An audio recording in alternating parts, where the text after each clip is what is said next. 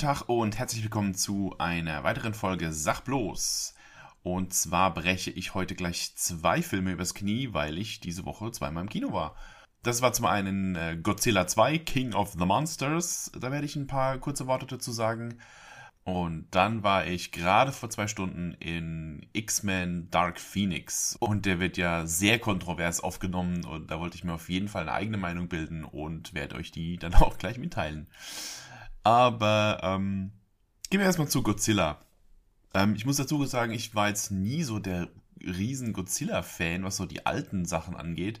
Ich weiß, als Kind habe ich den einen oder anderen gesehen, da, die, die liefen ja immer wieder mal, äh, da habe ich immer gerne mal reingeschaut und ähm, habe die aber nie so wirklich verfolgt. Also ich bin jetzt nicht wirklich im dem Godzilla-Universum drin, dass ich jetzt auch wüsste, wie die ganzen, wie die ganzen Gegenspieler heißen und so weiter und so fort. Ich bin nur so casual Casual-Monster-Film-Zuschauer. Aber trotzdem finde ich, dass gerade der, der zweite Teil, also von dem, der zweite Teil dieser, dieser neuen Reboot-Reihe, von denen, glaube ich, zwanzig sechzehn der erste Teil kam, dass gerade der zweite Teil sich irgendwie auch schon genauso anfühlt wie die, äh, wie die alten Filme, was so die Art und Weise äh, ist, wie man, wie ich diese Filme geguckt habe. Und zwar war das halt immer der, der krasse Wechsel zwischen spektakulärem Monstergekloppe mit Zerstörung diverser Großstädte, abgewechselt mit unfassbar langweiligen Szenen von Menschen, die in irgendwelchen Kontroll- Kontrollräumen sitzen und nicht wissen, was sie tun sollen. So, das, genau so ist nämlich der neue Film auch, nur das Ganze in größer, höher, schneller, weiter. ähm, Ja, also mir ging's genauso im Film. Die, die, die Monster-Szenen sind fantastisch. Also das ist, ähm, ich bin ja sonst kein Freund von so reinem C G I-Szenen, ähm, weil man sich da schnell satt dran guckt. Aber zumindest die optische Qualität von, von der Animation ist fantastisch. Also das, äh, die Monsterkämpfe sehen richtig, richtig geil aus. Also allein deshalb, falls ihr mit dem Gedanken spielt, euch den Film überhaupt irgendwie anzugucken, würde ich tatsächlich sagen, dann geht auf jeden Fall ins Kino, weil das macht schon, das macht schon Laune, wenn es da, wenn es da rund geht auf der Leinwand und kracht und scheppert und war schon, also optisch, die optische Qualität ist richtig, richtig gut. Ja, aber im krassen Gegensatz dazu gibt es dann halt die ganzen Szenen äh, von, wo es um die menschlichen Protagonisten geht und die sind halt echt austauschbar. Das ist irgendwie schade, weil es eine ziemlich gute Besetzung ist. Vor allem sieht man äh, zum ersten Mal äh, die äh, kleine Millie Bobby Brown aus Stranger Things in einer anderen Rolle, also ihre, ihre erste Kinorolle. Macht sie auch gut, also ne, die Schauspieler machen irgendwie alle einen soliden Job, aber die Handlung, die sie da spielen, ist halt irgendwie, ja, pff, irgendwie austauschbar. Weil im Großen und Ganzen reißen sie halt irgendwie nichts, außer die ganze Zeit zu kommentieren, was die, was die Monster gerade machen und klar, es gibt dann wieder Intrigen und es gibt auch noch einen Bösewicht, weil ein Riesenmonster allein reicht ja nicht aus. Ne? Man braucht ja immer noch einen menschlichen Gegenspieler, der dann nach irgendwie dem Ganzen irgendwie noch zuarbeitet. Und äh, ich will jetzt auch gar nicht, ja, kann man da was spoilern? Ich weiß es nicht. Also es gibt auf jeden Fall noch einen Bösewicht. Ähm, bla bla bla. Ich fand es irgendwie, naja, austauschbar. Man, man wartet einfach die ganze Zeit, dass man endlich wieder, äh, dass man endlich wieder sieht, wie äh, entweder Godzilla anderen Monstern aufs Maul haut oder dass wie neue Monster auftauchen und so weiter und so fort. Ähm, Naja, aber irgendwie war das auch früher genau das, was ich von einem Godzilla-Film erwartet habe. Insofern könnte man als Godzilla-Fan da auf jeden Fall auch zufrieden damit sein. Es gibt auf jeden Fall, wie schon erwähnt, mehr Monster als noch im letzten Teil. Da gab es ja nur diese zwei äh, Mutos, haben sie sie, glaube ich, genannt. Diese seltsamen, insektenartigen, was auch immer. Ähm, die fand ich da im ersten Teil so ein bisschen lahm, weil die halt auch so undefinierbar, so glatt aussahen irgendwie. Und äh, jetzt haben wir halt irgend, jetzt haben wir... Ähm, Die Mothra taucht auf, wir haben den äh, dreiköpfigen, na, wie heißt der, King, King Ghidorah, glaube ich, als den großen, als, das, als, den, als den Endgegner quasi. Und dann haben wir noch so, so, ein, paar, so ein paar andere, die äh, immer nur so in ganz kurzen Sequenzen mal auftauchen, die halt irgendwo anders noch so als, als äh, so Offscreen-Städte zerstören dürfen. Irgend so ein, irgendwas Spinnenartiges und so ein komisches äh, Mammutartiges Viech. Und es gibt natürlich immer wieder mal kurze, kurze äh, Querverweise auf, äh, auf King Kong, ne, auf den letzten, auf Kong Skull Island. Es wird auch öfter mal erwähnt, Skull Island als, als Ort in wird schon deutlich darauf hingearbeitet, dass natürlich in ein, zwei Jahren der große Kampf äh, King Kong gegen Godzilla ähm, ansteht. Das ist ja schon beschlossene Sache. Da haben sie jetzt auch deutlich angeteasert. Ähm, ja, also was Monster angeht, äh, wird man in diesem Film deutlich mehr bedient als noch im letzten. Und ähm, es wird auch darauf verzichtet, ähm, was mich beim ersten, also vom, vom Godzilla von zwanzig sechzehn, furchtbar genervt hat, war dieses ewige, dieses ewige Anteasern von, von Godzilla. Also, dass man auch endlich, bis man den mal endlich zu sehen kriegt. Ne? Das, dieses, dieses, oh, jetzt hier, da taucht er auf und oh nein, ich schnitt. Und, und oder oh nein, eine Tür geht zu, man sieht nichts mehr oder keine Ahnung, das hat mich furchtbar genervt. Und in dem Film äh, ist es ist das nicht so. Da sieht man von der ersten Szene an, gibt es auf jeden Fall immer gleich Godzilla zu sehen. Und man kommt auf seine Kosten. Ja, ansonsten habe ich gar nicht mehr so arg viel zu sagen. Ich weiß nur, man sollte ein bisschen, man sollte ein bisschen munter sein für den Film. Also ich war furchtbar übermüdet, äh, als ich im, im Kino war und äh, gerade ab der Hälfte des Films. Das ist, ist, ist kein großer Spoiler. Ab der Hälfte des Films wird, wird Godzilla einmal vermeintlich umgebracht. Also sie gehen davon aus, dass er tot ist. Man, also ne, man, man weiß, dass er nicht tot ist. Das ist die Hälfte des Films, also was erwartet man? Aber ab dem Punkt taucht er eben eine ganze Zeit lang nicht mehr auf und ab dem Punkt habe ich richtig gemerkt, wie mir so langsam die, die, die, die, die Müdigkeit wieder in die Knochen kriegt. Ich habe gedacht, so, oh, jetzt müssen sie mal langsam gerade wieder ein bisschen Action machen, sonst, sonst schlafe ich euch ein im Kino. Ähm, ging dann auch wieder, aber äh, so, ja, so ab der Hälfte hat der Film so ein paar Längen, wo ich gedacht habe, so, boah, hätte da mal ein bisschen was rausgekürzt. Ähm, hätte dem Film, wie so manchem modernen Film, auch gut getan. Ähm, aber alles in allem, ja, guter Monsterfilm, wer, wer sehen will, wie sich äh, riesige, äh, riesige Monster zwei Stunden lang aufs Maul hauen, da ist er auf jeden Fall gut beraten mit. Ähm, und auf jeden Fall, wie gesagt, geht ins Kino. Ähm, das ist ein Film, der ist für die große Leinwand und für die großen Lautsprecher gedacht, wo es so richtig kracht und scheppert. Ja, so viel äh, zu Godzilla. Habe ich doch schon wieder mehr geredet, als ich gedacht habe. Naja, aber dann kommen wir doch mal zum zweiten Film und zwar X-Men Dark Phoenix, und der hat ja äh, schon an einem Tag nach Kinostart schon krass kontroverses Feedback ausgelöst. Also ich habe schon ganz viele äh, Clips auf YouTube gesehen mit der Überschrift äh, sowas wie, ist das jetzt der schlechteste X-Men-Film aller Zeiten oder der, der neue Tiefpunkt der Reihe und äh, sowas. Auch, ich habe vorhin auch äh, auf, auf Twitter ein, äh, eine kleine Schimpftirade des guten Hude M X, äh, Grüße an der Stelle, gelesen, der sich in, über mehrere Tweets über den Film ausgekotzt hat. Und das, allein das hat mich jetzt dazu bewogen, uns auch mal meinen Senf dazu zu geben. Wobei ich sagen muss, also im Vorfeld war mein Interesse an dem Film eher so mau. Also ich, ich gucke, also wie eigentlich alle Superheldenfilme, gucke ich auch X-Men-Filme unheimlich gern. Äh, fand auch die ersten ein, zwei mit der neuen Besetzung eigentlich ganz cool. Also äh, X-Men First Class und ähm, Days of Future Past fand ich ziemlich geil. Dann kam aber der, der, äh, der letzte Film, ähm, Apocalypse, und der hat mich komplett wieder runtergeholt, weil der war, also ich fand den sterbenslangweilig und auch ziemlich, also das, das war für mich so, so einer der Tiefpunkte der Reihe.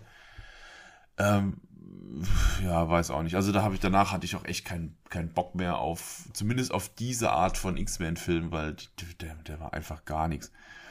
Und insofern hatte ich halt auch auf den Dark Phoenix-Film eher so, naja, so, ich habe gedacht, ja, ich werde ihn schon irgendwann mal gucken, aber jetzt, ich, ich wäre jetzt normalerweise nicht gleich ins Kino gerannt. Ähm, aber dann habe ich eine Kritik ähm, gehört, äh, auf YouTube gesehen, und zwar hier von Cinema Strikes Back, einem meiner, meiner liebsten Filmkritik-Kanäle mittlerweile. Und äh, der gute Alper hat ähm, in dieser Kritik äh, sehr, sehr viele lobende Worte tatsächlich für den Film gefunden.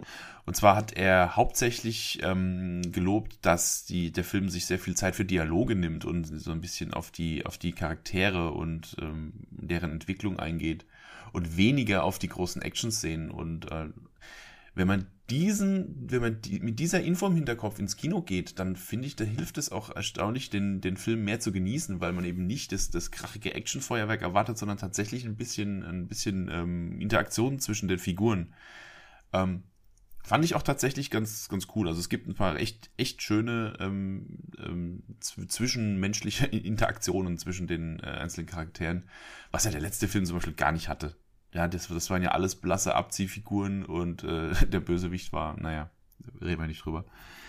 Ähm, Insofern war das schon mal was, was, was in Dark Phoenix auf jeden Fall äh, deutlicher ähm, hervorgestochen hat. Also, dass man ein bisschen mehr über die Figuren erfährt. Zumindest über die, über die Hauptcharaktere hier. Also Jean Grey, äh, Professor Xavier steht im Mittelpunkt.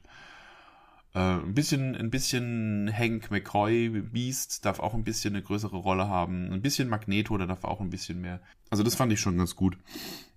Wer mir immer noch leider furchtbar egal ist, ist Jennifer, äh, Jennifer Lawrence als Mystique.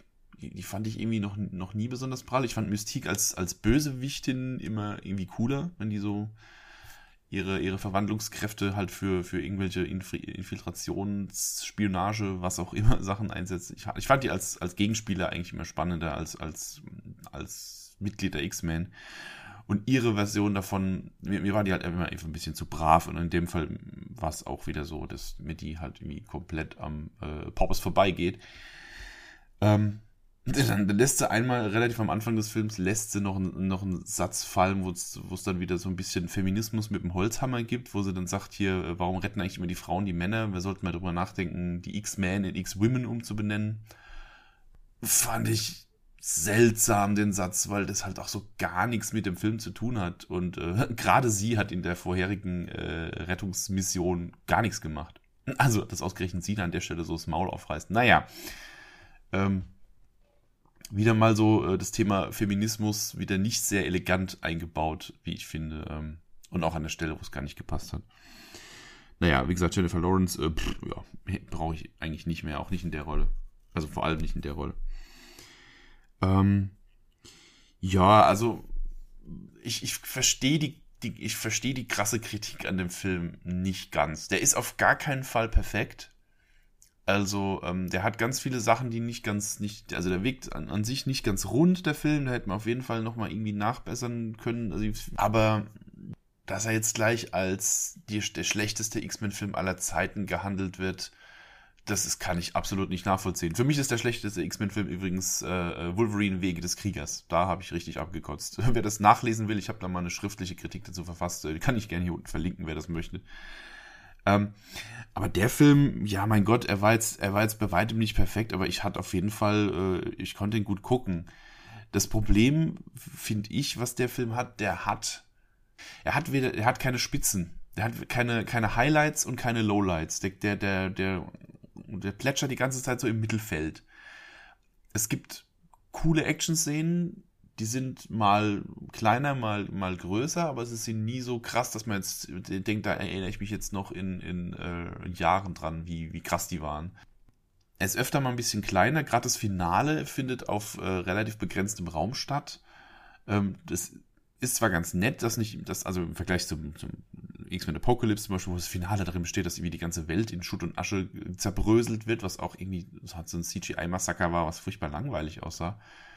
Insofern fand ich das Gekloppe auf engem Raum eigentlich fast schon wieder besser, weil da auch jeder der, der Charaktere mal so ein bisschen seine Fähigkeiten auspacken kann, ohne jetzt gleich hier äh, eine halbe Stadt in die Luft zu jagen. Ich muss dazu sagen, ich habe äh, die Comics mal wieder nicht gelesen. Ähm, ich ich habe also zu der ganzen Dark Phoenix Saga kein, kein Bezug in dem Sinne. Also es, oft, oft wird ja kritisiert, dass sowohl X-Men drei, der ja für, für viele als der schlechteste X-Men-Film gilt, ähm, als auch der jetzt diese, diese X-Men, ach, diese X-Men, diese Dark Phoenix Saga nicht adäquat umsetzen, weil das scheinbar auch ein riesiger, ein riesiger äh, Story Arc ist, der über mehrere Hefte, äh, Ausgaben geht und so weiter und so fort. Und dass der, dass der einfach nie richtig eingefangen wird. Und ich finde, ähm, ohne jetzt genau zu wissen, was im Comic, ähm, äh, was in den Comics passiert, äh, finde ich schon, dass man, ähm, nicht, das nicht rüberkommt, dass, dass äh, die äh, Jean Grey beziehungsweise die, die, die Phoenix, in der sie sich dann verwandelt, dass die so krass äh, allmächtig ist. Sowohl in X-Men drei als auch jetzt in Dark Phoenix ähm, beschränkt sich ihre Allmächtigkeit auf Dinge zerbröseln. Scheinbar fällt den Autoren nichts Besseres ein, wie man ihre, ihre Allmächtigkeit zeigen kann, als irgendwie, sie kann halt äh, krass Dinge und Personen und alles um sich herum zu Staub zerbröseln. Das ist ihre Allmächtigkeit. Okay, sie kann auch fliegen und sie kann irgendwie halt, sie ist unverwundbar und weiß der Geier was, aber so dieses, diese Omnipotenz, die die dann ausstrahlen soll, das kommt irgendwie nicht so richtig rüber, außer dass er dauernd irgendwie Feuer um sich rum wabern hat und so weiter und so fort. Also, ne, es fehlt so dieses, diese, diese Göttlichkeit, die die dann auf einmal äh, haben soll. Das haben sie nicht so richtig rübergebracht, leider. Ja, das ist sowas, was, was die beiden, die beiden X-Men-Filme, die die Phoenix-Saga behandeln, ähm, leider gemeinsam haben. Ähm, ja, Sophie Turner als, als Jean Grey ähm, funktioniert schon ganz gut so. Die ist ja auch eine, ist ja auch durchaus eine begabte Schauspielerin. Das Problem ist, man, also gerade als Game of Thrones-Fan, ähm, man sieht die ganze Zeit nur Sansa Stark vor sich und nicht Jean Grey. Es mag an diesem, also sie hat ja schon diesen, diesen eisigen Blick auch immer drauf und das passt halt zu, zu, zu Sansa Stark wunderbar und bei Jean Grey denkt man halt schon die ganze Zeit, auch am, auch am Anfang, als sie noch nicht äh, ver, verphönixt wurde, denkt man die ganze Zeit, warum guckt die denn so, so, so grimmig? Und Sie, sie, sie, die, die Wandlung von der gutherzigen äh, Jean Grey zum, zur bösartigen Phoenix kommt nicht so richtig rüber, weil sie halt eben die ganze Zeit so grimmig guckt. Ähm, naja, gut, aber da weiß nicht, ob, ob sie da direkt was dafür kann, aber naja, wie gesagt, man, man sieht eben die ganze Zeit äh, Fräulein Stark vor sich. Zumindest ging es mir so. Ja, und die anderen Figuren, es, es gibt, gibt ein paar der X-Men, äh, klar, die Figuren kennt man, aber so die, die ihre Charaktere, so wie sie in dieser Besetzung sind, die kamen halt zum Beispiel erst bei Apocalypse zum ersten Mal vor und da waren die halt total nebensächlich. Und jetzt auf einmal sind die schon Teil des Teams und man muss jetzt schon voll mit denen mitfiebern und das funktioniert irgendwie nicht, weil die halt nie so richtig gut ähm, in die Crew eingeführt wurden. Also die waren einem dann, auch wenn es immer cool ist, den, den Nightcrawler da rumbampfen zu sehen und seine, seine krassen Moves und hier Storm macht, äh, macht Britzelgewitter und so weiter und so fort. Das ist immer schön anzusehen, aber man fiebert nicht so richtig mit den Figuren mit, weil die halt, die sind halt einfach da. Auch Cyclops äh, kam ja im letzten Film nur so kurz vor und jetzt ist er halt, ähm, jetzt ist er halt dabei. So und pff, ja. Was auch leider viel zu kurz kommt, sind die anderen Gegenspieler, die es ja auch noch gibt. Es geht ja nicht nur um, äh, es geht ja nicht nur um Phoenix, sondern auch um diese seltsame Alien-Rasse, die halt dieser Phoenix Force äh, hinterherjagen und ihr die quasi wieder abnehmen wollen. Ähm, man, man erfährt gar nichts über die. Die sind einfach da. Das sind irgendwie Gestaltwandler, die, die kommen auf die Erde, verwandeln sich direkt in Menschen und man weiß weder, wie die heißen, man weiß nicht, wie die Rasse heißt, was die wollen genau, also dass sie die Phoenix Force wollen und so. Das ist, das sind so richtige, das sind halt leider total blasse, äh, blasse Pappfiguren. Und im Falle von der, der Oberalienöse hier, äh, gespielt von äh, Jessica Chastain, ähm, das ist ja eigentlich auch eine super Schauspielerin, nur, ähm, darf sie jetzt hier eben eine Rolle spielen, die man genauso gut von einem Stück Holz hätte spielen lassen können. Weil sie hat so diese typische äh, androidenhafte, emotionslose, ähm, ja, so, sie, sie ist halt einfach, ja, sie ist ein emotionsloses Abziehbild. Und das hätte sie von jeder anderen Schauspieler auch, äh, von jedem anderen Schauspieler auch hätten machen lassen können. Äh, weil die halt gar keine, gar keine Mimik und gar keine Emotion oder sonst irgendwas zeigt. Also warum sie, naja, es ist also, der ist die Schauspielerin halt so ein bisschen verschenkt. Und auch da, die hat die, die Rolle, ich weiß gar nicht, wie die Rolle heißt. Man erfährt es im Film nicht. Äh, vielleicht steht es im Abspann, keine Ahnung. Also es ist jedenfalls äh, die Alien Queen, keine Ahnung. Also sie ist halt Antagonistin X Y. Boah, hätte ich gerne ein bisschen mehr Infos gehabt zu diesem, zu dieser Rasse, die es ja in den Comics bestimmt gibt. Es gibt ja da bestimmt eine krasse Backstory dazu, aber im, der Film erzählt sie uns leider nicht. Und das ist halt so ein bisschen, ein bisschen schade. Sind halt einfach die Bösen. Die werden am Schluss verkloppt. Und damit hat sich das ein wenig, ähm, ein bisschen, bisschen dünn, fand ich das. Ja, ansonsten, wie gesagt, ich verstehe das ganze Gebäsche nicht, was den Film angeht. Ähm, man kann den durch, man kann den gucken. Also, es ist bei, bei weitem nicht der beste X-Men-Film. Ähm, also, wenn man jetzt sowas wie, wie äh, X-Men zwei oder Logan oder sowas daneben hält, ähm, oder Days of Future Past von mir aus, Äh, da stinkt der meilenweit ab. Das ist schon, das ist schon richtig. Aber da geht's auch noch weit, weit drunter. Also wie, wie gesagt, äh, X-Men Apocalypse fand ich unterirdisch, lahm.